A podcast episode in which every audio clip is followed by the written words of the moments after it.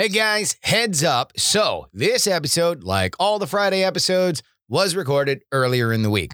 We're going to go into information about this debt ceiling fight, but there is news that you should know about before we go into it. And you don't email me saying that I missed something because I did it, right? I did miss it, but it's because we do it early. Anyway, Mitch McConnell has blinked and he has offered to extend this debt ceiling fight two months. There's still some wrangling on exactly what that's going to look like, but effectively, Mitch McConnell did cave for now. Democrats are still saying they're not going to use reconciliation. Everything else in here is totally legit, but uh, it is not the latest news. So that's the latest news. If you want much more about it, then uh, I would suggest if you are not already to join our Patreon at takepoliticsseriously.com. The Thursday episode goes into all the news uh, in in detail. Uh, so if you are a patron, make sure you go listen to that if you're interested, and if you're not, go ahead and join. The rest of the episode is totally legit. So let's go ahead and get on into it. The following is brought to you by Will Harris, Dustin Campbell, Daily Tech News Show, Andy Beach, Nick Wood, and Craig.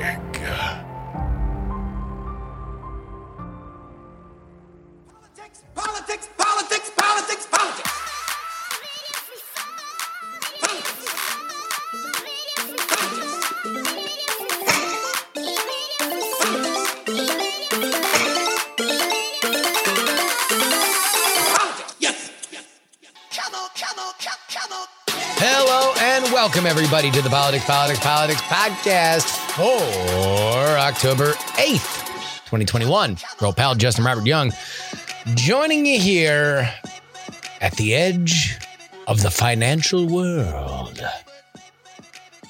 Yeah, the debt ceiling.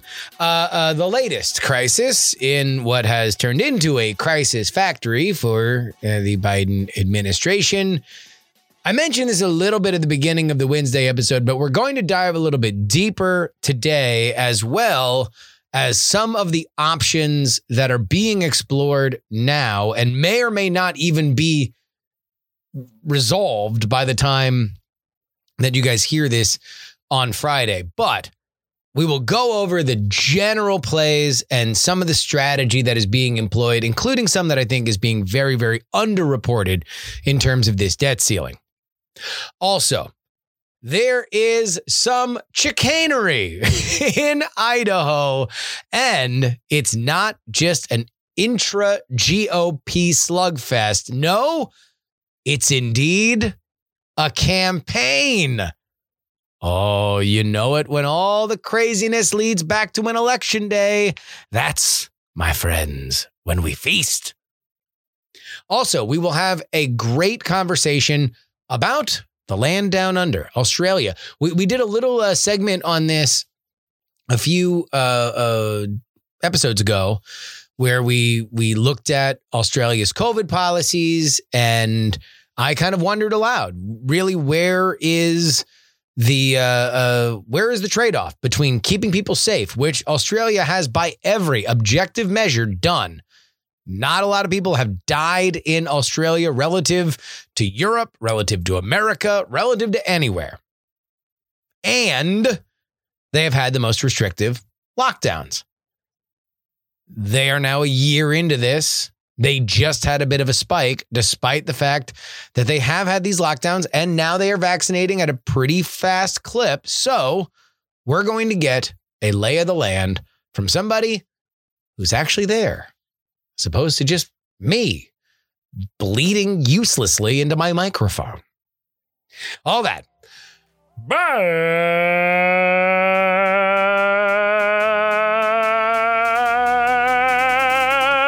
first.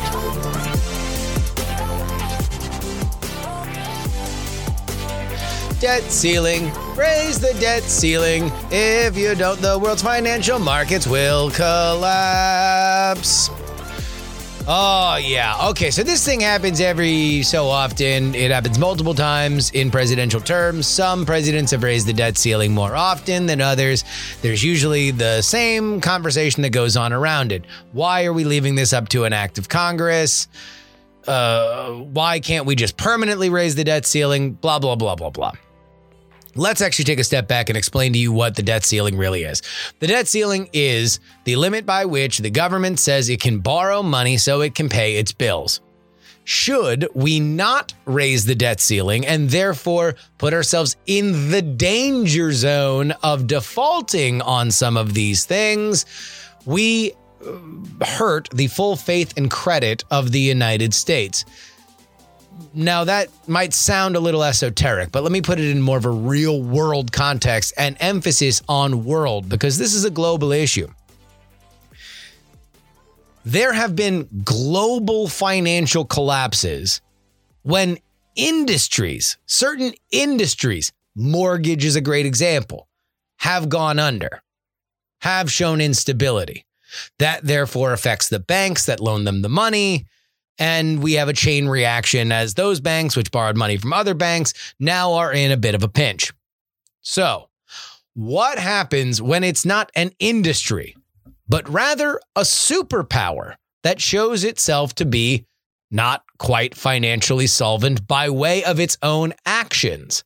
That it has allowed politics to get in the way of the money. What kind of global financial catastrophe could that cause? We don't know, but we know enough to say we probably shouldn't want to find out. Janet Yellen, the Treasury the Secretary, has said, or Secretary of the Treasury, easy for me to say, has said that we will get to that zone on October 18th. So, where are we now politically? The Republicans have said we are steadfast. We are not helping you raise this debt limit. They've been saying that for months. The Democrats on the other side have been saying, nah, you're lying. Fibbers, fibbers. And they've busied themselves with all sorts of other things, uh, uh, up to and including Afghanistan border and then fighting with each other when it came to reconciliation and the hard infrastructure bill. But now, we're in crunch time. On Wednesday, there was a vote to raise the debt ceiling, and that was blocked by the Republicans. They are united on this, and even some of the wishy-washy ones that you you might figure could be swayed over the to the Democratic side, like Mitt Romney, have had iron in their spine on this particular issue. Why? Here's why. And it's not just as simple as Republicans wanting to sow chaos amongst Joe Biden's term. While that is an ever present thing that will always happen, the all right, there, there's the outward reason that the that the Republicans are saying, and then there's the internal motivation. Let's start with the outward. The outward is whoa, whoa, whoa, whoa, whoa. You didn't need Republican votes when it came to the COVID bill, even though every other COVID bill that had happened up to that point had been bipartisan, you went through reconciliation on that. You initially didn't even want to deal with us when it came to hard infrastructure. Eventually, Sinema and Manchin had to get involved for you to take us seriously. And even then, you hung that up to dry because you need to do reconciliation for this other gigantic bill that we initially even signed on to the hard infrastructure thing, thinking that it could be two separate bills. But now you're saying it's one bill and you want to do this other one through reconciliation. So if reconciliation is good enough for COVID and it's good enough for the BBB and you love it so much, why don't you marry it? How about you marry it by going and raising the debt ceiling? Because we're not going to help you now. That's what they're saying out loud. Here's what their internal motivation is when you raise the debt ceiling, you have to raise it by a certain amount. You've got to name how much you are raising that debt ceiling. And so the Republicans very much would like for the Democrats to put a gigantic honking number on that debt ceiling raise. Because you can only imagine the ad that will follow. Let's say that a year from today, we are in a not great economic situation. Inflation indeed has happened, and Biden has passed two of his bills. Every single vulnerable Democrat will be facing advertising in their market that sounds a little something like, what does Joe Biden do when the economy's in trouble? Funds AOC and Bernie's socialist revolution by raising the debt ceiling by $10 trillion. You should vote for this other guy. That's what they want. They want the Democrats to put their name on it. So, what are the options that the administration has? Well, the most obvious is to just trigger reconciliation to raise the debt ceiling. Yes, it's giving in to the Republicans, but they also do have to raise the debt ceiling. You don't want to be the administration that is trying to push through anywhere between three and seven trillion dollars worth of social spending and also isn't able to operate the mechanisms to literally pay for it. The second is to convince the Republicans or call their bluff that indeed the party of quote unquote fiscal responsibility will eventually give in and vote for it. It seems like that's the strategy that they're using right now. And it doesn't particularly seem like it's working. In fact, I think it's kind of an ugly look for Joe Biden to be saying that there's a meteor streaming toward our financial world and that we face an extinction. Uh, that, that was a quote he actually said here's one that i'm going to extrapolate if an extinction level event is coming to our financial market and then a reporter asks you can you guarantee that this debt ceiling will be raised and he literally passes the buck to mitch mcconnell therefore making him the assistant to the general manager of the minority party's leader oh boy I get it as a Senate strategy. I get it for Schumer. I don't get it for Biden. I think it makes him look like a weak bystander. And if you are trying to be the doomsayer, boy, is that not a good look when you are the the big man on campus. Now we get into the controversial areas. Because there is another way that you cannot have 60 votes and you can pass the debt ceiling. And that is ending the filibuster. Oh, now all the progressive ears perk up. No, it wouldn't have to be a full repeal of the filibuster. No, no, no, no, no, no. No, no, no, no, no. Yeah, small, so small, small, small carve out, barely there. Oh, just a just a chip, like just a little ching, like oh, take that out of the filibuster. It would just be for the debt ceiling. Just before the debt ceiling. No, no, no, no, no. Uh, Sinema, Manchin, you got to go along with it. You need all the Democrats to vote for it. But it would be so small. We would only use it for the debt ceiling. I swear. Sorry to be crude, but I'm going to imagine that a majority of people who are listening to me right now, and uh, uh, parents, or sorry, kids, don't ask your parents. Just let life take this, uh, take you on this journey.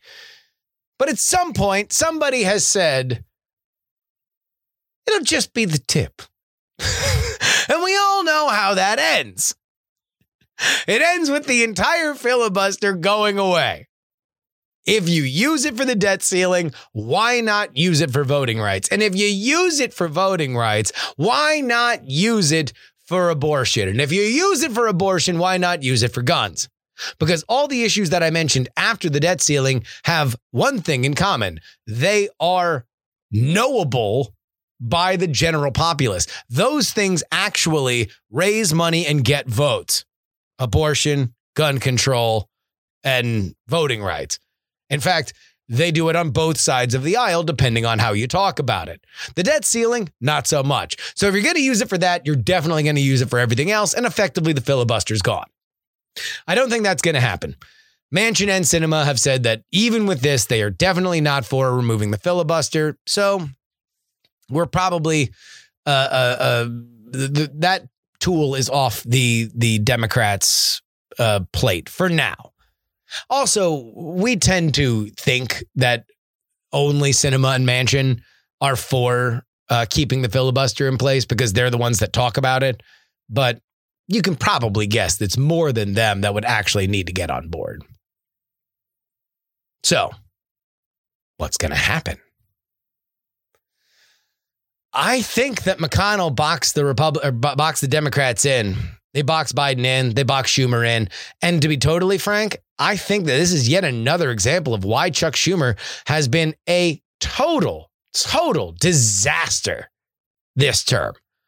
I mean, I, I really don't know if you can say that he has made a lot of smart moves here.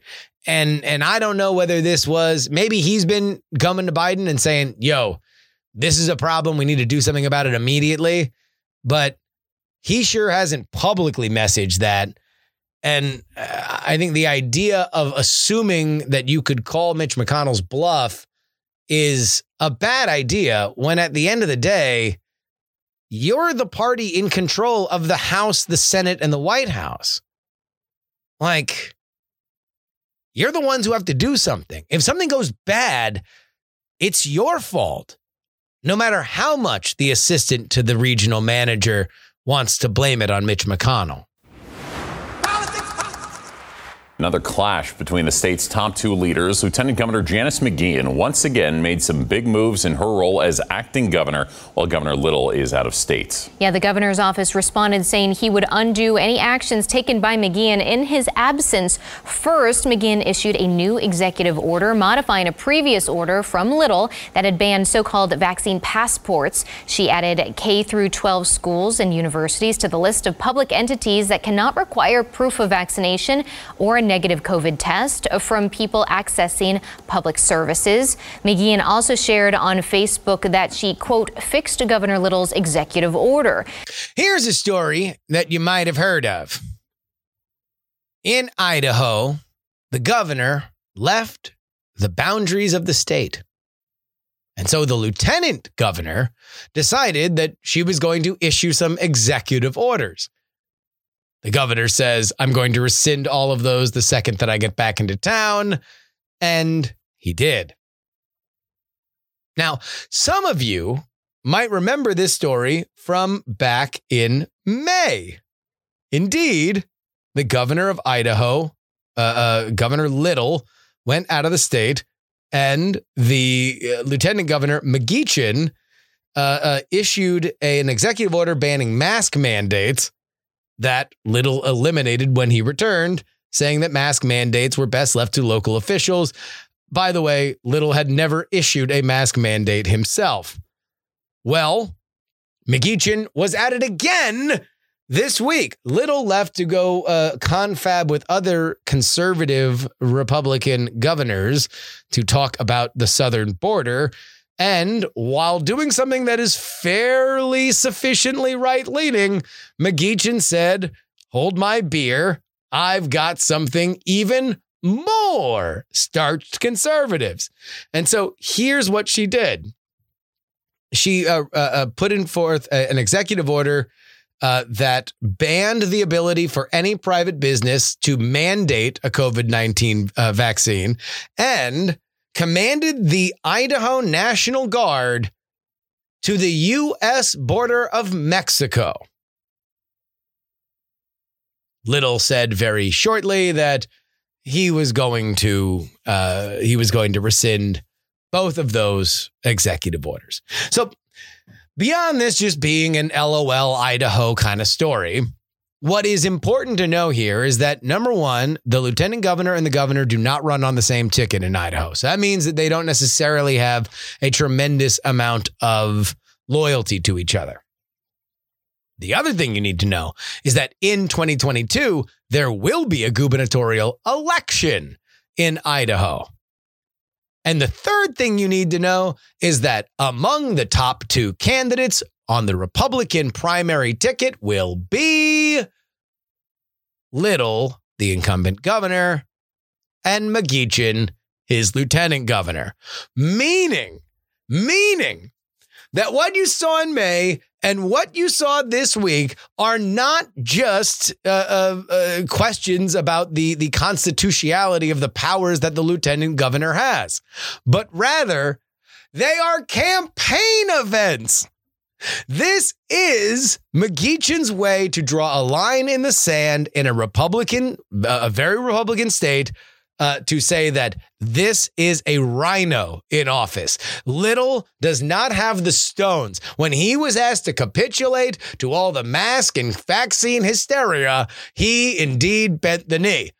Granted, for many of us listening in many other states, red and blue, nobody would look at Idaho and say, oh my God, this is COVID uh, uh, restriction craziness run amok despite the fact that it is near Washington, Oregon, and California, it isn't exactly a place where you would imagine that, that, that Governor Newsom would find restrictive. And yet, politics are politics are politics. If you need to draw a line in the sand between you and your opponent, you do it however you can. That being said, this is a, this is a little bit extreme. This is a bit extreme. Waiting until effectively forcing your governor, who you are theoretically in service to, to remain in the state so you don't start just doing random things and uh, issuing executive orders uh, that then have to immediately be rescinded is a bit of an aggressive play. I don't know if Idahoans are going to look at that as somebody who is absolutely sticking up for what is right or an absolute crazy person doing silly sauce things that effectively just boil down to her getting attention. It has become a race that I will now be watching very closely.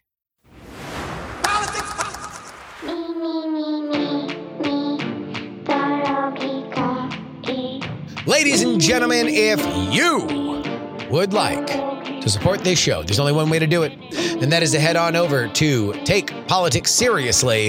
takepoliticsseriously.com. We have seen a surge, a surge in you guys supporting this program and it is coming up it's coming up on on november it's coming up on on us beginning to start to look toward the midterms boy i'm starting to see more and more negative ads rolling our way Will the Democrats hold the House? Will they hold the Senate? Are Republicans on the march? By the way, a new poll came out, and one of the first in a long while showed that Republicans were up on the generic congressional ballot over the Democrats. Even when, when Republicans tend to win the House, they are often not ahead on the uh, uh, congressional generic ballot, which is basically asking people, "Hey, would you like a Republican or a Democrat?" Just in general, not even give you give you a name. There's there's a faceless replacement Democrat, a faceless replacement Republican. Which one do you uh, approve? Normally in those polls, the Democrats are ahead. Not so much this time.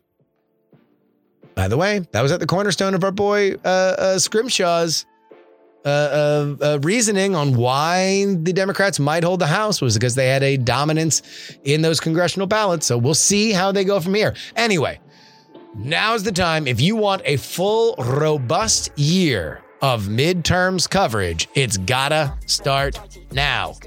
Trick and treat yourself into four podcasts of PX3 a week including the Sunday, Sunday, Sunday edition, which is the first podcast that you should listen to each and every Monday morning, and the late edition.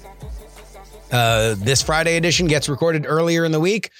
So that means that our Thursday edition of the podcast is the latest that we cover news. And especially this week, you know, anything that happened Thursday and Friday is not something that we talk about on on the Friday edition because we recorded early. But the Thursday show, mmm, that's where all of those hot takes go. Head on over there right now. Take politics seriously. Dot com.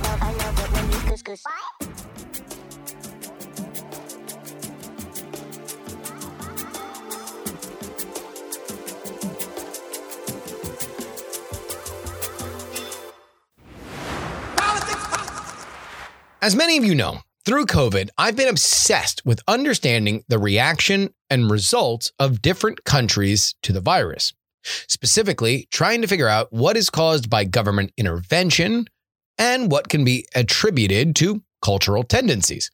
Here in the US, predictably, we've been pretty go big or go home. Regulation that's spotty, varying by state to state and sometimes even by town to town.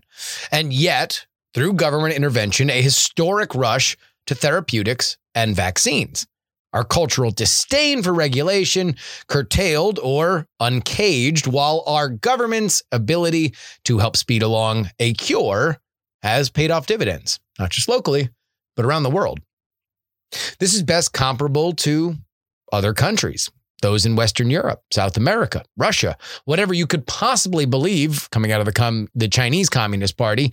And the strangest case that I'm not going to lie to you, I've been kind of obsessed with Australia. The continent slash island nation has a very strict border policy. Just ask Johnny Depp's dog. And has successfully kept its citizens healthy at the cost of very strict lockdowns. Lockdowns that threaten to stretch into their third calendar year. Here to discuss the pros, cons, and everything in between is a man who's on the ground down under, psychologist from CQ University, Professor Matthew Browne. Welcome to the show, Matt. Good morning, Justin. How are you? Oh man, I, I'm I'm excited to have you on because as I said here in in the intro, uh, obviously COVID gave a lot of people a lot of time on their hands, and me included. so, uh, you know, one of the things while trying to sort of understand and gauge where different countries were responding differently to this.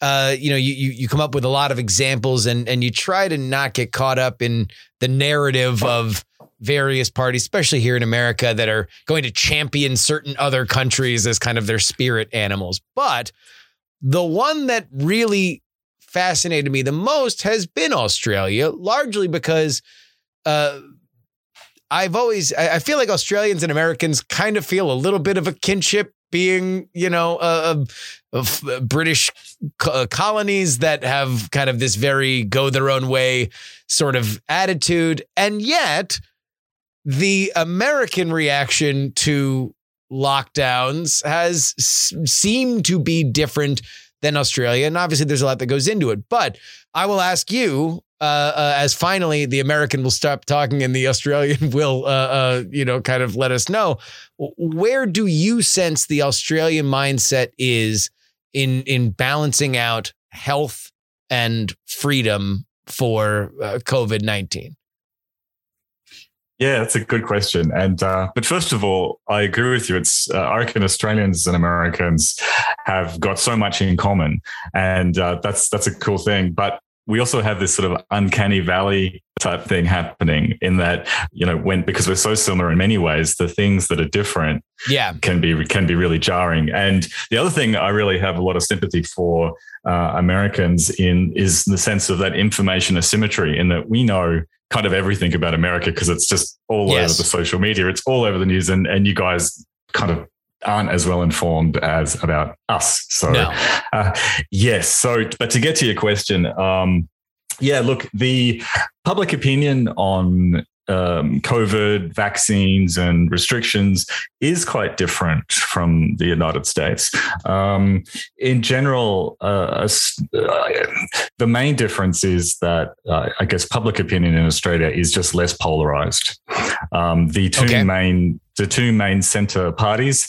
Um, you know, there's, there's the usual political argy-bargy, as we say in Australia, but sure. there there isn't like a big ideological difference, and both parties, to their credit, has pretty much undertaken to follow follow the science, follow the experts, that kind of thing. Um, and as a result, um, I've seen surveys um, which agree with my perceptions, which is that.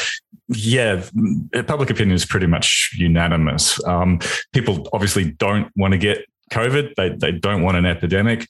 They don't like lockdowns or restrictions either.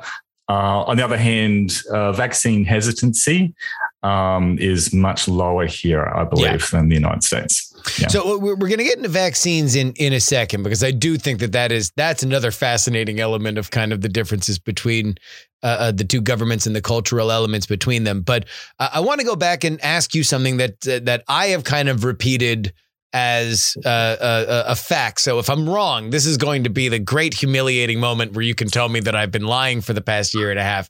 But one of the elements that I know, and this is slightly through personal knowledge of being around island cultures in the past is that in general if you are on a smaller isolated landmass uh, of which although australia is a continent it still very much is uh, uh, its own its own island island unto itself literally uh, you have just more infrastructure for things coming in and out of the country uh, uh, uh, restrictions for like if you're if you're uh, sick then quarantining. This is the same with a lot of uh, uh, you know other Pacific islands. And, and even like if you go to Hawaii, there are just different elements of infrastructure there. How much of the, the the concept of reacting to COVID for Australia begins with hey, we already understand that if an invasive species gets onto the island, it's going to be a major problem. We're used to dealing with that. How much is that just before we even start with anything going forward? How much of that is a factor in Australia's policies? Yeah, I think that does play into uh, the psychology of Australia a little bit. Um, I think, like on a per capita basis, the infrastructure and the connectivity to overseas is similar in a sense to more populous countries like the United States, just yeah. everything sort of scaled up, you know.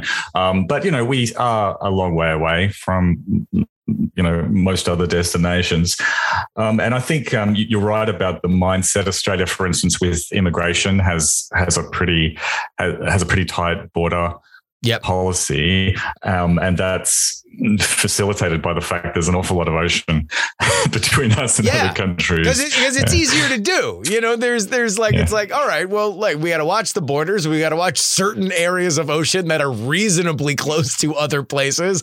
And and pretty much you can call it a day but but there is an emphasis on it. Yeah, yeah, I think so. So, what happened with COVID is that it entered Australia in the same way that it entered other countries, yep. you know, via, via air travel.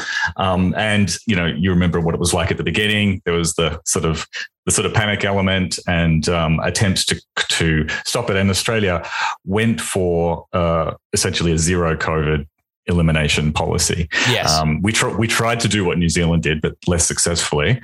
um, uh, but but we still did manage to pretty much you know virtually eliminate it and actually you know turn that sort of exponential increase to level it off and yep. turn it down again and and bring it down um, almost to zero um, but then of course we, we still had a process of returning um, expatriates coming in. You know, there was still people flying in, even though most travel was restricted.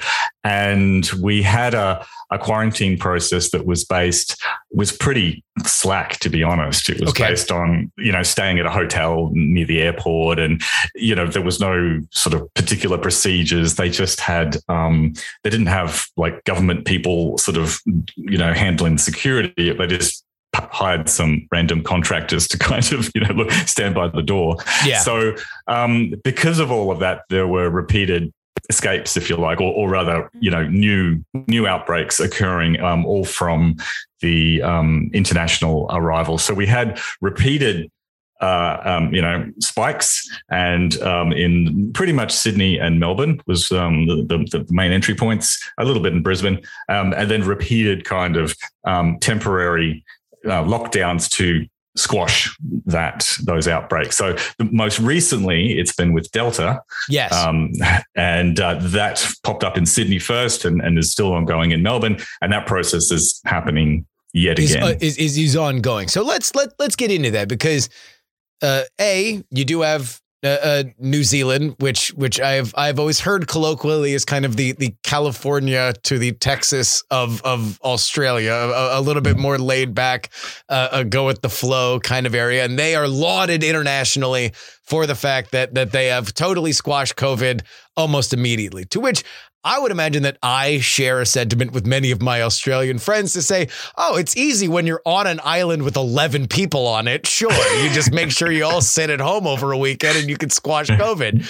Uh, Australia is more populous. It's got roughly, uh, uh, you know, just a, a couple uh, a million over uh, our most populous state here in the U.S., California. So, but it's spread out over a gigantic landmass. So there's not uh, uh, you you have a reasonable idea of doing it. But for the lockdowns, they start when everybody else starts.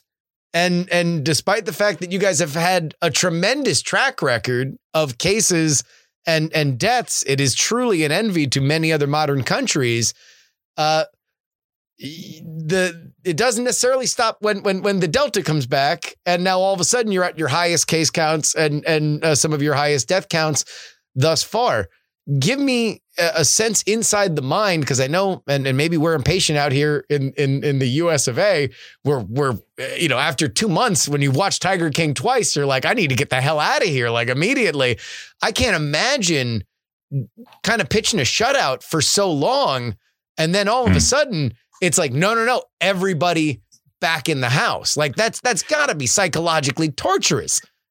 Oh, absolutely. It's um, you know, nobody anywhere likes lockdowns, and I reckon Australians um, hate them just as much as in, as anywhere else.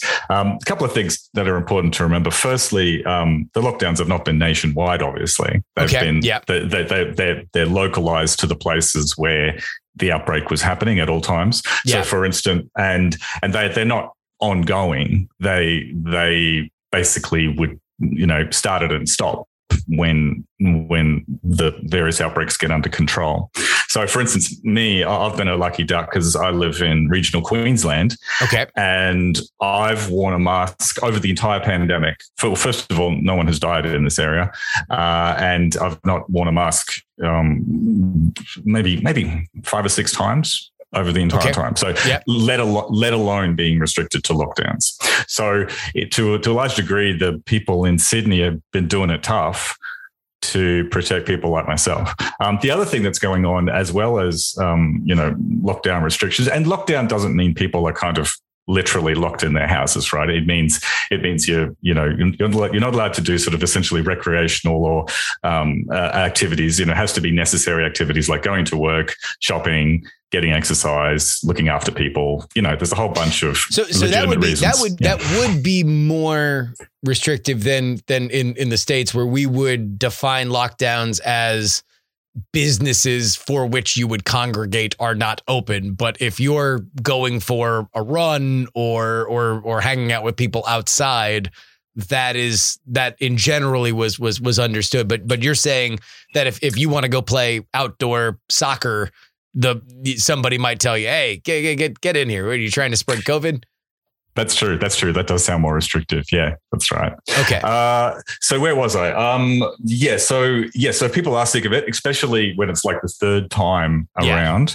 Yeah. Um, so very much the mindset of the country is when you know, how do we get out of it? Like we we know that it's not possible to stay with zero COVID, um, and we know that um, you know vaccines are essentially the only way to get out of this. And so people are really looking forward to when the vaccine coverage gets to um, seventy percent, eighty percent, which is when it's been set as these milestones essentially to to yeah. draw back the uh, restrictions, and then we're going to transition to an endemic model. So the other thing to be really clear on is that um, the best way to understand Australia for an American is that we are sort of time shifted because because we went a lot of the pandemic being you know footloose and fancy free, um, yeah. not having any COVID around, but we also were very slow to get access to the vaccines. Yes. So, you know, the big players obviously and the countries that actually, you know, develop them tend to be first in line. Australia, you know, has, has cashed up and can could afford to sort of push itself to the front of the queue, but our politicians will um, pretty much stuff that up. Uh, so Yeah. for one reason or another, we um, we we only got access to the vac- to to good supplies of the vaccines quite recently. So the vaccination.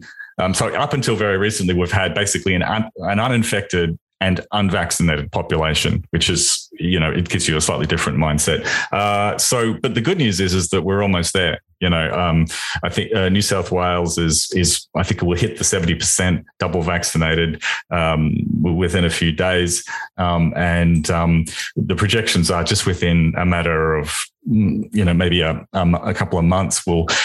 I th- we'll get the, the country will get to over 90%. And I think it'll stabilize at 95%. So that's um, at that point, everyone understands that, you know, lockdowns are done. We're, we're moving, we're moving to an endemic sort of management model. All right. Well, let's let's let's put a pin in that because I, I do I do want to revisit that that particular question. But one thing that has really fascinated me about Australia is the the fact that unlike the U.S., uh, wherein there was certainly local rule when it came to whether or not a, a Florida's policy on this is going to be different than New York's policy, which is going to be different than California's policy. The one thing that was not established very early on were any kind of conflicts of governors of these states being able to restrict travel between one state to the other. And that was a big fight early on when New York was heavily infected. Florida, which has a lot of New Yorkers coming in and out, said, Whoa, whoa, whoa, we were going to ban everybody coming in from New York. No one's allowed to fly in from New York. And then Governor Cuomo, long before everything kind of went sideways for him, was like, Absolutely not. This will be a fight in, in court. It seems as if in Australia, that battle went the other way, and the local uh, authorities were able to say, no, we are specifically banning people from these areas from coming into our regions. Yeah, you're exactly right. It, it just basically turned out the other way. So uh, things like health and police are basically state run. Um, you know, they're, they're, the responsibility of the states in Australia, and uh, yeah, they get to decide. You know, that's that's in the that's in the, cons- the we don't have a constitution, but it's it it's the um, it's just set up in law. So there was no there was no option for the federal government to overrule Yeah. that. Ve- there was um, so people would be annoyed by that. Um, obviously, people that wanted to travel, um, the states that were getting sort of locked out, if you like, were very. Um, I the- would imagine premier- that they were pretty pissed. Uh, uh, were there pretty was- there was- pissed. Yeah, yeah, exactly. So it was quite funny, really, because when, particularly between Victoria and New South Wales, so when when there's an outbreak happening in Victoria, then you had the New South Wales Premier getting on their high horse and going, so terrible, or whatever like that. And, and then there's an epidemic the other way, and then suddenly the tables flipped and they're doing exactly the same thing. Um, so yes, certainly um, that's different. Um, you know, you can't travel from New South Wales to Queensland, where I live, and you can imagine what.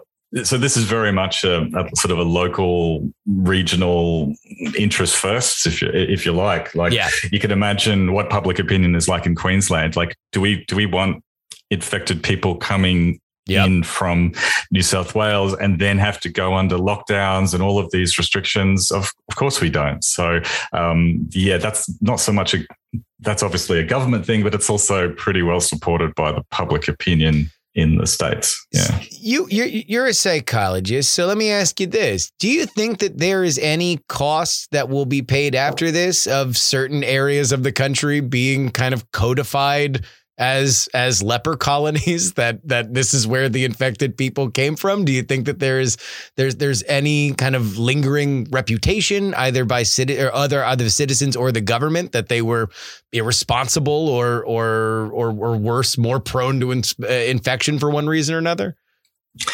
To be honest, I don't think so. No, I Okay. mean, for a Queenslander, our image of New South, we're prejudiced against New South Welshmen for all kinds of reasons. But So this, this will just be added to the pile of regular preju- regional prejudices. sure. Yeah, Okay. exactly. Yeah. So it won't necessarily be new, but but it, it might just be the uh, listen to the insults of uh, uh, of uh, regionality. Yeah. No, look, to be honest, I mean, everybody understands that that yeah, it doesn't mean they're dirty or something like that. Or, uh, it just means that they're unlucky because that's they're the main ports of entry for Yeah. returning visitors, and they got the exposure. And um, no, I think I think people understand that. Yeah. That was that was a worry here. I mean, in, in America, there's especially on with the capital V, capital O, very online crowd. There is no end to to understanding, you know, how people's uh, uh, you know feelings might be heard or misunderstood in in one way or another, and that that certainly has been a, a topic of conversation. Is that if we stigmatize that certain people have a higher rate of it, then then that has ongoing uh, uh, uh, effects to it. Yeah, I remember at the very beginning um, when um, there were the suggestions that um, you know travel from China should be restricted. Yes. was was was was sort of a it was the um, progressive opinion that that was a terribly um, prejudicial and perhaps Sure. racist Yeah. kind of attitude to have. Which, yeah, from from my part of the world, just seems crazy. Like it's it's, cl- it's clearly not. just It's lock it down. Just let's let's lock it down and move on.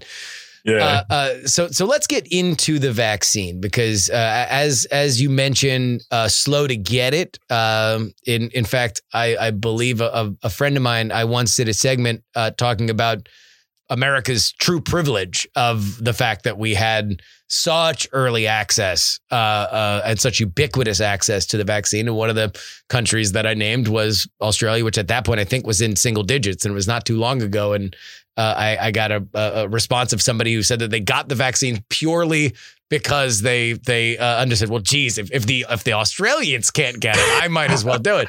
Uh, uh, I didn't know things were so dire around the world. That being said, you are now doing a tremendous job in in vaccinations, but uh, uh, where is the decision from government to mandate vaccines? Uh, so I think that's still evolving, but in general, my understanding is that the government is siding on the side of vaccine mandates are fine and good. So perfect. They're defending the um, the legal rights of uh, of any employer basically to to require vaccinations as a condition of employment. By the way, Australia Yeah. has very strict. Um, rules around unfair dismissal and the, there's the Fair Work Act and stuff like that. Yep. So you that's kind of a big deal um, for that to be added to, to- added to the reasonably short list of permissible reasons to fire somebody.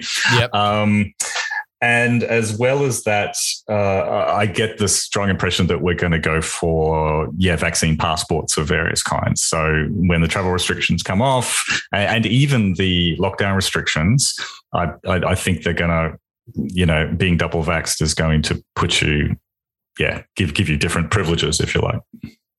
So you mentioned before, and I've seen the same polls that suggest that there is far less of a polarization in Australia than there is in America when it comes to vaccine hesitancy.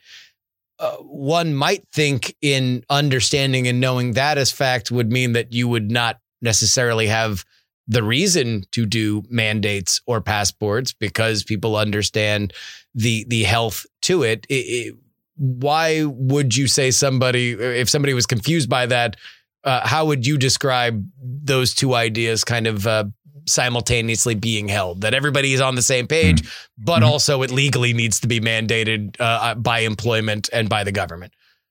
Sure, sure. Um, so vaccine has. So uh, by the way, um, as, as you said, I'm a psychologist, and I, as it happens, I I studied vac- I studied vaccine hesitancy, and I've published on it um, for um, many years, uh, long before COVID came along, actually. So. Uh-huh. Um, so vaccine hesitancy in Australia is v- very low uh, c- compared to comparable countries, both in Europe and the United States. But that's not to say it's zero. Um, so you you always have you know a few percentage, a few percent who are like hardcore anti-vaxxers, but then you have a broader percentage of people, maybe. I don't know, um, between ten to twenty percent, depending on the on, on the vaccine and the situation. It's obviously heightened a bit with COVID compared to Mhm. other vaccines like measles and things, um, who are more ambivalent, you know, Yeah. and just ha- you know have a wait and see kind of approach, and just think, well, why should I? Because um, that you know, there's no COVID around at the moment, so what, why should I, you know, people, have, there's a whole spectrum of opinion. So, um, yeah, it's not really much of a contradiction. Um, the vast majority of people are, you know, quite keen to get vaccinated. Um, let's say, I'd probably guess 80% but and that you know remaining 20% maybe 15% could use a bit of a, a nudge a push um, so so yeah so so yeah. so then the mandates would be for that 15% uh, yeah, whatever the percentage is that it ends whatever, up as. Yeah, let's let's assume. Yeah. I don't want to pin you down on a on a number yeah. or anything, but like, but yeah, yeah, but that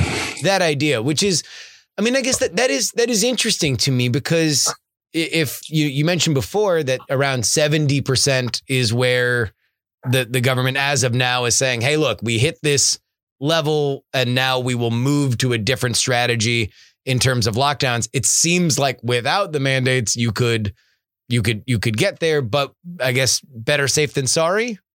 Mm. Yeah, look. Um, so there's that whole thing with um, the um, replication rate with viruses and how it's critically mm-hmm. important to get that as low as possible. And, you know, it like a replication of one, you know, just over one, so 1.1 can, yep. can mean, can mean, you know, versus 0.9 means the difference between the virus completely disappearing and yep. it infecting literally everybody. So that's the that's the thing about exponential growth. So our our heuristics about the vaccination might be, oh, you know, you know, isn't 70% enough? You know, that uh, do, do we really need another 5%? Our heuristic is that 5% extra vaccination is only sure. gonna add linearly, but actually that 5% can, if it's if it's the 5% that brings it from 1.1 to to less than one, then it's it's everything. So that's yeah. the whole concept behind herd immunity, essentially, and this is true of all viruses and all um, all vaccinations. Is that you really want that as high as possible? Like it's always better. Like we know that the Delta virus is very contagious. We know that it's likely to kind of keep circulating. That even people who are vaccinated can can get um, yep. um, um, um an infection, maybe a very mild one, and even though their chances of passing on are much lower, it's it's can still happen. So yeah. I don't think that the evidence. I mean, I'm not a virologist, so I don't. I don't know for sure. But my understanding is is that you know at this point in time, we just know that more is better. As close to 100 percent is better as so, possible. Yeah, yeah. that's and, that's that's you know, going to be the way to go. But it also speaks to a difference in um, in Australian culture, and this is what you were getting at earlier on, I think, mm-hmm. which is that look, um, we're similar in so many ways, but Australia does have what they call more of a communitarian type of culture, which is like like yeah. putting like it, there's there's no right answer here, but there's that there's always that tension between individual rights and kind of everybody pulling together for the team sort of um, yep. community thing. And I'm not saying that uh, Americans don't you know aren't community minded. They obviously are no that's but, fine. I will. Um, i'll say it. Yeah. No, yeah. I mean, yeah that's our that's our stuff. We yeah we know guys like that. Yeah. But look like certainly americans take um, individual rights um, extremely seriously. And yes. in many respects, that's such a good thing. Um, I, I, I, was just um, saying the other day that like for instance uh, australians could take that stuff more seriously in some respects for instance um, recently the australian federal police actually raided the offices of the abc our national broadcaster public mm-hmm. broadcaster because they were doing investigative reporting into um, war crimes committed by Australian soldiers in Afghanistan. Yeah, and the, the Australian Federal Police raided their offices and seized a whole bunch of documents and so on for, for you know complicated, murky national security reasons or whatever. Yep. It's a it's a clear a clear violation. A violation of, of the rights of, the press. Yeah, exactly. And Australians kind of shrug their shoulders, like people don't think it's good, but they may they don't take. I don't think if that had happened in the United States, I think people would have. Well, it wouldn't have happened, and people would have been very upset about it. So, uh, on the other hand, when it comes to you know COVID, I, I think a bit more community mindedness is probably helpful. Well, certainly it, it, has tested that particular boundary, no matter what. But we have seen uh, beyond a demonstration of the havoc that a pandemic can wreak on a planet is we have gotten dozens and dozens of dozens of different experiments of where people draw those lines, both governmentally and, as you mentioned, in terms of local culture. Here's my final question. Considering that and and let me just you know uh, restate again for everybody I have been about as pro vaccine as I think anybody that has been on the internet. I sell COVID shots equals body shots t-shirts. I very much believe that this is something that the return to normalcy is led through inoculation and vaccination. So I, I don't want this point to be misinterpreted. However, I will say that the Australian governments, uh, local and federal, have been very careful about trying to pitch as much of a shutout as they absolutely can against both disease and death. Should you hit whatever number the the governments are are requiring for vaccination, and yet in highly vaccinated countries like Israel, like the United Kingdom, and like the United States, you do see breakthrough infections. You do see community spread through that. Do you believe that there will definitely be a, a an, an, an ironclad wall between the populace and further lockdowns? Or do you think that further lockdowns that could happen after vaccinations would be still on the table? Yeah, no, I think that's a very reasonable question to ask. Um, there's countries like Malaysia, which are way ahead of us in terms of that vaccinations. They've got mm-hmm. extremely high coverage, and they're in that process of of um, you know reducing restrictions and you know getting the economy going and so on. And they're very much aware that it's not it's not it's not going to be super simple. Like the, I, I, heard a great interview with a, a Malaysian um, a medical expert. He described it as sort of balancing these three things. They're they're, they're, trying to keep um, um, you know uh, the the load on intensive care units and hospitals yep. below at, at a manageable level. They're they're wanting to reduce the sort of psychological and just um, well-being impact of restrictions on people and their lifestyles as low as possible and that they're trying to get the economy going um, and supported yeah. as much as possible. So there's like three balls that they're kind of trying to optimize. And I think um, I think Australia's watching Malaysia pretty carefully because we're going to be doing something similar. I don't think I don't think I don't think we could guarantee that there will be no restrictions of any kind um, after hitting the um, whatever it is, eighty percent, say. Yeah. Um, and then w- which they they will they will start opening things up. People will start getting back to normal. Kids will start going to parties, and infections will absolutely rise. Um, in the end, that we're going to have to monitor the load on the intensive care units and the hospitals. I mean, we've got much less capacity capacity than the United States actually in that regard. Um, so when you have a situation where ICUs are full and people are, you know, dying outside or something, then yeah. that's just not something the community tends to tolerate.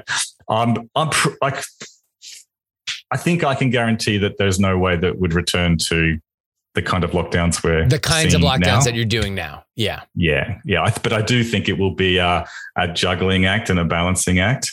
Um, and you know, this is new territory. Um, it, it's it's kind of a you have to play it as it comes. Yeah. Well, and that's that's my my my curiosity is that I think both from a community standard and from a governmental standard, it really is a shifting of priorities. It you know right now the priority which has been stuck with you know, uh, uh, through Australia, even as there are, you know, uh, pop up protests here and there and, and things that go viral on Facebook of, of, of what is looked at as authoritarian overreach of, of uh, uh, you know, the Australian police or whatever else.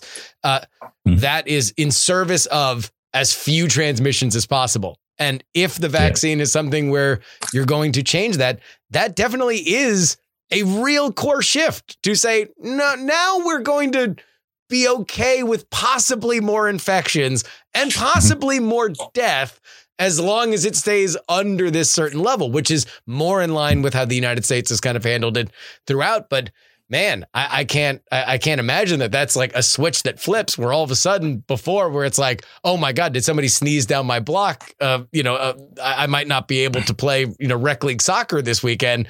Uh, uh, now all of a sudden that's okay. And I can't imagine that, that, yep. that that's something that happens overnight. No, look, and I, look, there's definitely been a lot of articles written about this in the Australian press, which is the need to make that psychological shift because people Yeah. have had that focus on infections and had that focus and that goal of, of zero COVID and keeping it out, you know, keeping it out, keeping it out, shutting it down. Um, and it's requiring a shift now to saying, well, look, infections are going to, it's going to float around, right? Infections are going to rise, they're going to rise a lot, in fact. But with um, the vast majority of people vaccinated, those infections aren't going to matter nearly as much. Yeah. Um, what what we just have to avoid is kind of everyone getting infected at once, because of the people, even among the vaccinated, you know, a few, a, a, a percentage will, a small percentage will require hospitalization. Hospitalization and, and- possibly death. Yeah. And, Yeah, and, that's and right. that's going to be guided by a bunch of other stuff like it is here. But, uh, uh, man, it, it is, it is, it has been amazing to watch it. And it's been great to speak to Central Queensland University professor Matthew Browne. Of course, go ahead and listen to his podcast, Decoding the Gurus, as well. Uh, uh, this has been a very, very enlightening conversation. I'm sure everybody is very excited to have had it. But thank you so much for taking time out of your day. What time is it there? This is the hackiest thing ever. But but what what, what time is it when you're talking to me? Because it's right now. It's 5:40 p.m. local time here in in Austin. It's eight forty a.m. here, so it's it's a decent, respectable hour. It's it's. Uh, I mean, look, you, Yeah. you you you got on the show before nine o'clock, before before the workday has begun, and uh, everybody who's listening to this thanks you for it. Uh, uh, Matt, thank you so much for coming on the show. Thanks so much, Justin. See ya. Politics, politics. Politics, Politics, Politics is written and hosted by me, Justin Robert Young, for Dog and Pony Show Audio in Austin, Texas. This show has been edited by Brett Stewart. Please go out of your way to thank uh, Professor Browne for coming on the show. Uh, uh, let me just let you know from the central time zone to Australia, it is not an easy schedule job. And so uh, uh, we both had to kind of go out of our way to make this happen. Thank him for doing it at px3guest.com. If you'd like to email the show, it is theyoungamerican at gmail.com. And by the way, Professor Browne came via a listener who is a uh, works on their Decoding the Gurus podcast. So thank you, thank you uh, for bringing that to us. Our Twitter for the show is PX3 Tweets. You can see our live streams at px3live.com. Our podcast uh, page that you can share with friends and family is px3podcast.com. And of course, if you want to get any merch, you can do so at politicsmerch.com. You want to support us with a one-time donation? It is paypal.me slash payjury. Our Venmo is Justin-Young-20. Our Cash App is PX3Cash. And if you'd like to send anything physical in the mail, including gifts, checks, unmarked bills, you can do so. P.O. Box 153184, Austin, Texas 78715. Again, P.O. Box 153184, Austin, Texas 78715. That being said, the only place where you can get bonus content of this program is to head on over to takepoliticsseriously.com. $3 tier gets you two bonus podcasts per week covering all the news that we miss on our free podcast schedule. And of course, the $10 tier gets your name read at the end of the podcast, like these fine folks in the Titanic. $10 tier including Idris Aslanian, DJ Katie Mack, Niemeister, Dr. G, Lord Scale, De Quince Anile, Admiral Flapjack, Utah, Jimmy Montana, Edmund Blurbus Unum, Pete Spicery, TV salesman from the 70s, or spy. D. Reilly, and vote Gloria Young for King of the New World Order. Zombie Doc, Edison, no mention on the podcast, please. Dot com Junkie, DP4 Bongo, Pop Gold, Jewish Lives Matter, 100 Mile Runner, Double K Ranch, who's new. Welcome to the show, Ranch. Ye Old Pinball Shop, John. Snuffies off Route 44. Neil. Charles, Darren, Olin and Angela, DL, Steven, Chad, Miranda Janelle, Chief Andy, Robert, Casey, Paul, the most conscientious, nonpartisan listeners, Brad, Richard, D. Laser, just another pilot, middle aged Mike, The Jen, Will, J. Pink, and Andrew. If you would like your name read, the only place to go ahead and make that dream happen is to head on over to takepoliticsseriously.com. And that will be it for our programming this week. I hope everybody has a good weekend. Looks like the temperatures are starting to drop around the country. Feeling very fall. I saw I saw a lady on my Twitter feed that unironically was very excited to put on Uggs for the first time. Mm-mm-mm. You love to see it. Till next time, this is your old pal Justin Robert Young saying some shows talk about politics, others talk about politics, and still more discuss politics. But this, this is the only show that dares discuss. Oh,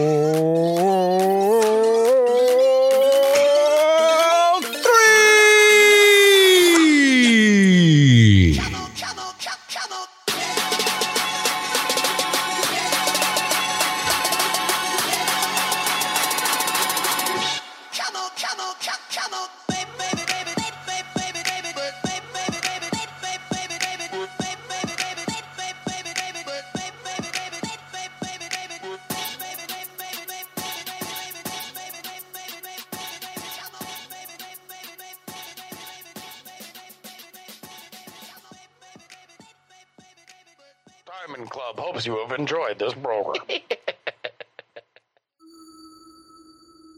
Dog and Pony Show Audio.